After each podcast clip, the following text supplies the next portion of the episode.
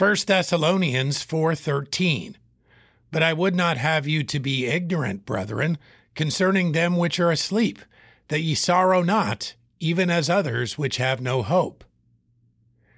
This passage offers an encouraging reminder about those who have died in Christ.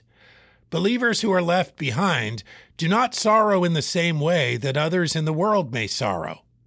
God's word tells us that to be absent from the body is to be present with the Lord. If we have placed our faith in a God who promises eternal life, one who has both the ability and the character to keep his promise, we have hope. Instead of despair, we rejoice that our brothers and sisters in Christ are with him, knowing there will be a reunion in heaven. This makes us different.